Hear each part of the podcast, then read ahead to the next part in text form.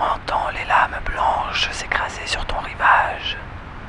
Elles colportent des nouvelles d'ailleurs. Auscultent les profondeurs occultes des déferlantes qui écument, qui roulent et s'éclatent sur le sable. Dans l'obscurité salée, tu verras peut-être les regards enflammés de celles et ceux que l'on a oubliés. Laisse-les venir à toi.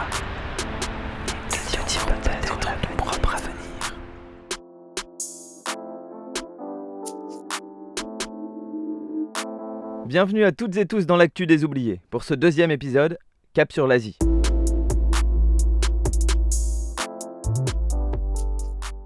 À l'heure où l'actualité semble envahie par les chiffres des contaminés du Covid, par les faits divers et les attentats, il nous a semblé urgent de changer de prisme.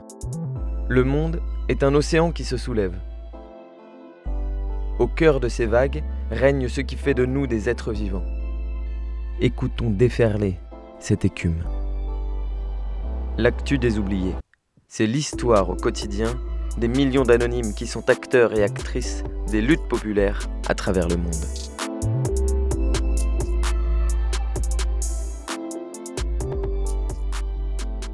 Du côté de la Thaïlande, des dizaines de milliers de personnes se sont encore réunies au cœur de Bangkok mercredi 25 novembre. La mobilisation pour une réforme profonde de la monarchie ne faiblit pas. Et cette fois-ci, c'est devant la banque commerciale du Siam que les contestataires se sont amassés. Un lieu hautement symbolique, puisque le roi de Thaïlande est à titre personnel le premier actionnaire de cette banque. En fait, en 2018, il a transformé les biens de la couronne en sa propriété personnelle. Il dispose donc désormais d'une fortune colossale, constituée entre autres grâce aux impôts.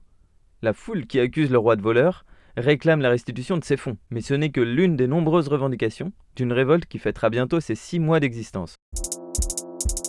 Le mouvement, qui est mené d'abord par les étudiants et les étudiantes, a pour objectif de réformer la monarchie en profondeur. En Thaïlande, le système politique est fondé depuis 90 ans sur une alliance entre le pouvoir militaire et le pouvoir monarchique. Dès que ce dernier est fragilisé, l'armée vient le soutenir par un coup d'État. Le dernier en date, en 2014, a entraîné la mise en place d'une nouvelle constitution qui offre le contrôle du pays à l'armée. Non seulement le Premier ministre est choisi parmi les hauts officiers, mais c'est aussi elle qui nomme les sénateurs. La revendication première des contestataires est donc la réécriture de la Constitution et la démission du Premier ministre qui est issu de cette junte militaire. Les Thaïlandais et Thaïlandaises exigent également l'interdiction pour le roi de s'immiscer dans les affaires politiques et l'abandon des lois de lèse-majesté qui sont une véritable arme juridique permettant un harcèlement des opposants. Elle permet de condamner à la prison toute personne qui aurait insulté ou critiqué le roi. Face à la répression, les jeunes Thaïlandais et Thaïlandaises font preuve d'une inventivité impressionnante. Par exemple, lors d'une manifestation, des canards géants en plastique ont été déployés pour tenter de traverser le fleuve et se rapprocher du Parlement. Finalement, ils ont été repoussés et ils ont servi à se protéger des canons à eau. Mais depuis, ces gros canards jaunes sont devenus un symbole du mouvement. On s'en sert comme bouclier, comme projectile rebondissant, comme barricade, ou encore comme allégorie d'une lutte qui hurle son besoin de douceur.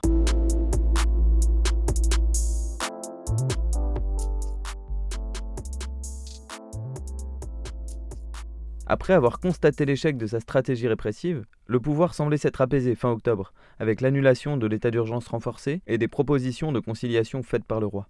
Mais ce recul n'aura pas duré longtemps. Les 17 et 18 novembre, des tirs à balles réelles ont été constatés lors des manifestations devant le Parlement. Et tout récemment, le crime de lèse-majesté a été relancé au niveau judiciaire, permettant de condamner plusieurs manifestants.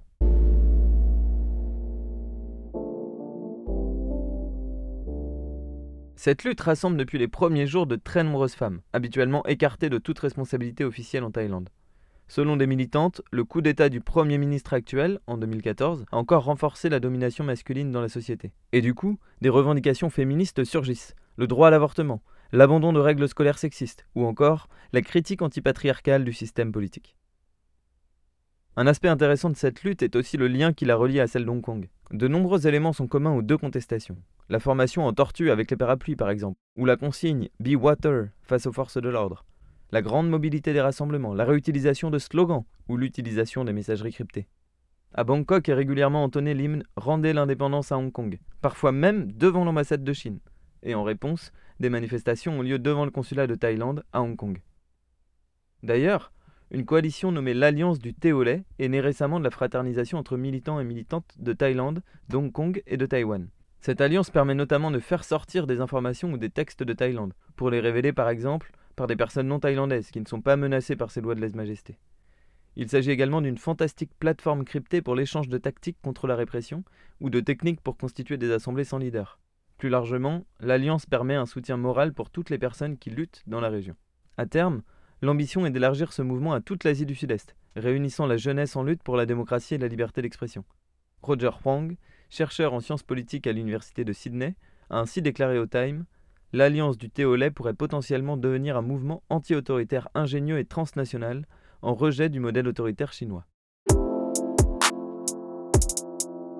Pour des médias alternatifs thaïlandais accessibles en anglais, cherchez prachatai.com, P-R-A-C-H-A-T-A-I, ou kaosodenglish.com, K-H-A-O-S-O-D, english.com.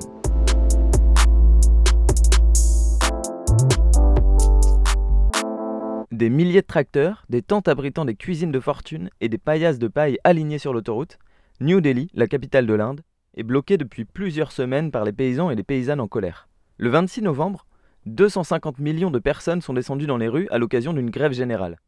Elle était censée ne durer qu'un seul jour, mais c'était sans compter sur les agriculteurs et les agricultrices qui sont venus de tout le pays pour encercler la ville.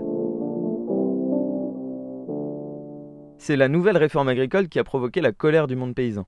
Elle démantèle la règle selon laquelle tout agriculteur doit vendre ses denrées sur les marchés au prix fixé par l'État. La crainte, c'est que les industriels puissent faire baisser leurs tarifs, instaurant ainsi une concurrence déloyale envers les petits producteurs. En Inde, 86% des paysans travaillent sur moins de 0,8 hectares. Ils sont donc dans l'impossibilité de se mécaniser, d'investir ou d'augmenter leur rendement. Ils seront tout aussi démunis face à l'agroalimentaire et à la grande distribution qui pourra les forcer à vendre au prix le plus bas. Le mouvement a commencé au Pendjab, dans le nord du pays, dès la fin septembre. Les blocages de voies ferrées, de centrales électriques, de réservoirs de carburant se sont succédés. Mais depuis la fin novembre, elle a pris une ampleur nationale. Le 26, très exactement, les manifestants ont réussi à forcer les barrages qui les empêchaient d'avancer vers la capitale, et sont finalement parvenus à l'encercler.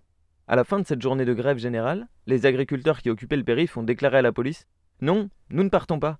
Nous avons ici assez de nourriture pour tenir des mois, et du bois pour cuisiner. Depuis, l'accès à la capitale New Delhi est bloqué par des cortèges de plusieurs kilomètres. En face, la police a installé des barbelés pour bloquer le passage. Elle attaque les cortèges avec des gaz lacrymogènes, des canons à eau. Mais rien n'y fait. D'autres journées d'action se sont succédées. Les paysans ont reçu le soutien des cheminots, des enseignants, des routiers, et de nombreux camions sont venus les ravitailler en vivres. Le gouvernement ultra-conservateur est ébranlé par cette mobilisation inédite. Il ne compte pas abandonner cette réforme, réclamée par les grandes entreprises, le FMI la Banque mondiale. Ainsi, plusieurs dizaines de dirigeants d'organisations agricoles ont été mis en prison préventive. Mais si le pouvoir réprime, ce n'est pas sans crainte d'attiser la révolte. Car d'une part, le peuple indien a déjà manifesté sa sympathie avec les agriculteurs et les agricultrices dans tout le pays, et d'autre part, les lois mises en place par le régime, comme la réforme du travail, sont accueillies par les secteurs ouvriers avec animosité. Le gouvernement indien a notoirement profité de la pandémie pour étouffer toute forme de contestation. L'autoritarisme est monté d'un cran. De nombreux opposants et opposantes ont été arrêtés après la mise en place d'une loi antiterroriste qui permet d'emprisonner quelqu'un pendant six mois sans procès pour des motifs très subjectifs. Cette révolte est aussi l'expression de nombreuses oppositions qui ont été muselées ces derniers mois. Des manifestations de solidarité ont eu lieu dans le monde, notamment à Londres, aux États-Unis ou au Canada, pour appuyer les paysans et les paysannes dans leur combat. L'un d'eux, Suvaik Singh, a affirmé à l'AFP Nous avons connu des sécheresses et des famines, cela ne nous a jamais abattus. Les balles et les canons à eau ne nous arrêteront pas non plus. Vous pourrez trouver des infos alternatives indiennes sur Ajihan, AJI, H2AN, tfipost.com ou encore News Laundry, L-A-U-N-D-R-Y. L'actu des oubliés. Histoire quotidienne des luttes populaires. Chronique réalisée par Melaine Fanouillère. Musique Pierre Furet.